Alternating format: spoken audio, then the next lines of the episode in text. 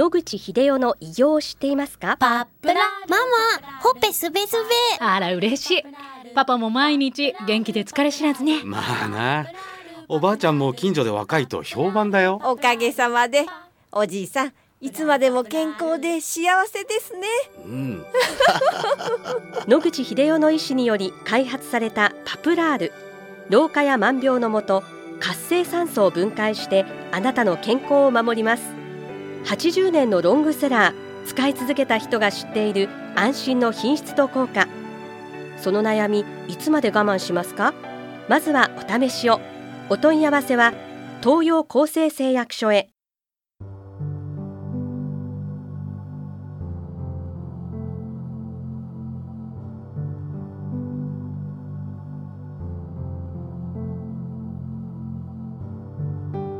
今週も先週に引き続き特別編といたしまして、サ沼クリニックの院長藤田徹先生をお呼びして対談特集をお送りしてまいります。藤田先生、白川先生、どうぞよろしくお願いいたします。よろしくお願いいたします。よろしくお願いします。今回は藤田先生と白川先生の治療方針についてお聞きしたいと思います。まずは藤田先生に治療方針をお聞きしたいと思いますが、お願いいたします。まず、通常のですね、病気とですね、肝難病を分けてですね、まあ一応お話をさせていただきたいと思います。うちのクリニックではですね、まあ保険診療、普通の保険診療もやっておりまして、これはあの、えー、癌とか難病の方はそれに属しません。ですので、えー、癌難病の方は自費診療、自由診療という形になります。そのうちの、まああの、保険診療の方はですね、まあ皆さん治療方針はですね、それほど変わらないと思いますが、まあ一応保険診療の方でもですね、私たちとしてはあの生活習慣病ということでですね、生活習慣の改善ということをまず基礎に置いてですね、生活習慣の改善がなされないのに、ただ単に薬だけ出してるっていうのが結構今のですね、えー、大病院さんの診療の仕方だと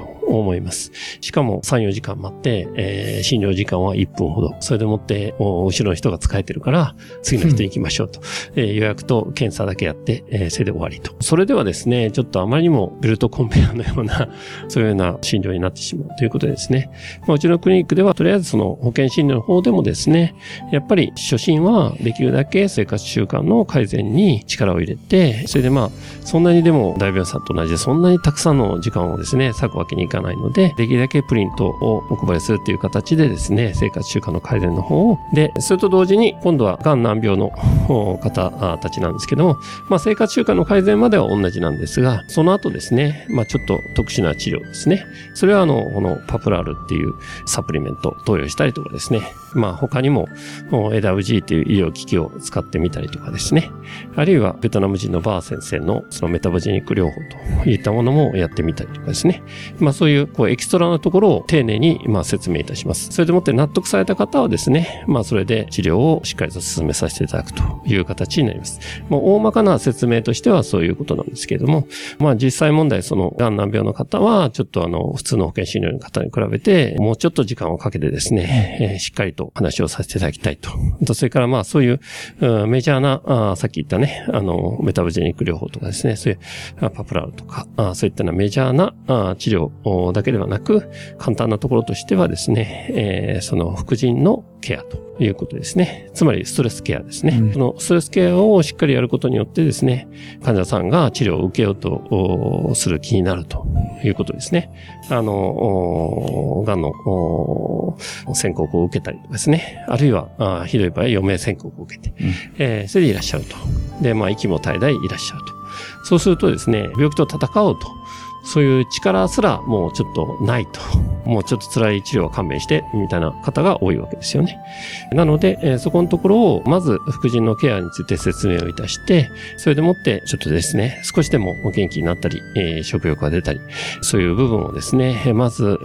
そのケアしておいてから、あそれから、あの、本体のね、に移るという形になります。これは、あの、アメリカの内部学会で、えー、そのようにしなさいというふうに示されておりますので、えー、日本でも、これから先、そういうふうになっていくと思います。その副腎ケアというのが大変興味深いのですけれども、はい、それはアドバイスをしたりというような治療なんでしょうか？そうですね。副腎っていう臓器はですね、副副腎皮質ステロイドホルモンという臓器をですね、副腎皮質というところから出しています。えー、髄質の方はアドレナリンという血圧を上げるホルモンを出しています。えー、その副腎皮質ステロイドホルモンがですね、ストレスがかかることによってですね、それを消そうとして大量に分泌されると。そうするとですね、だんだん副腎が疲れてきてしまうと。それを副腎疲労という状態になっていて、副腎疲労の状態になっていると非常に治療困難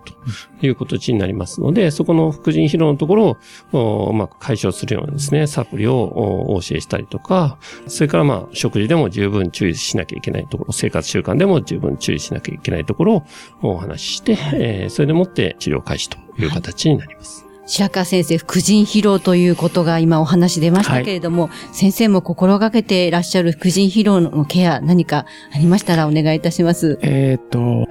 あの、先生がおっしゃったように、こちらに来られる人はもうステージ4の人ばかりなので、まあ、他の病院でもうお前はダメ死ぬと言われてる人ばかりで、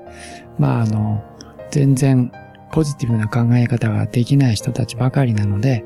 まあ、正直言って私どもがやってる、いわゆる医学的な治療というのは、サプリメントを取っていただいたり、水を飲んでいただいたりするということで、まあ、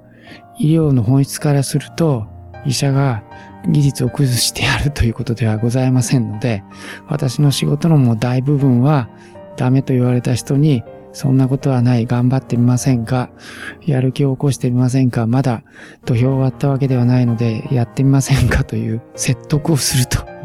いう仕事です。それを、まあ、先生のように、まあ、えー、内分泌系の、まあ、観点から、副腎をどのように、あの、まあ、刺激するかというような形で考えたことは 残念ながらありませんでしたけれども、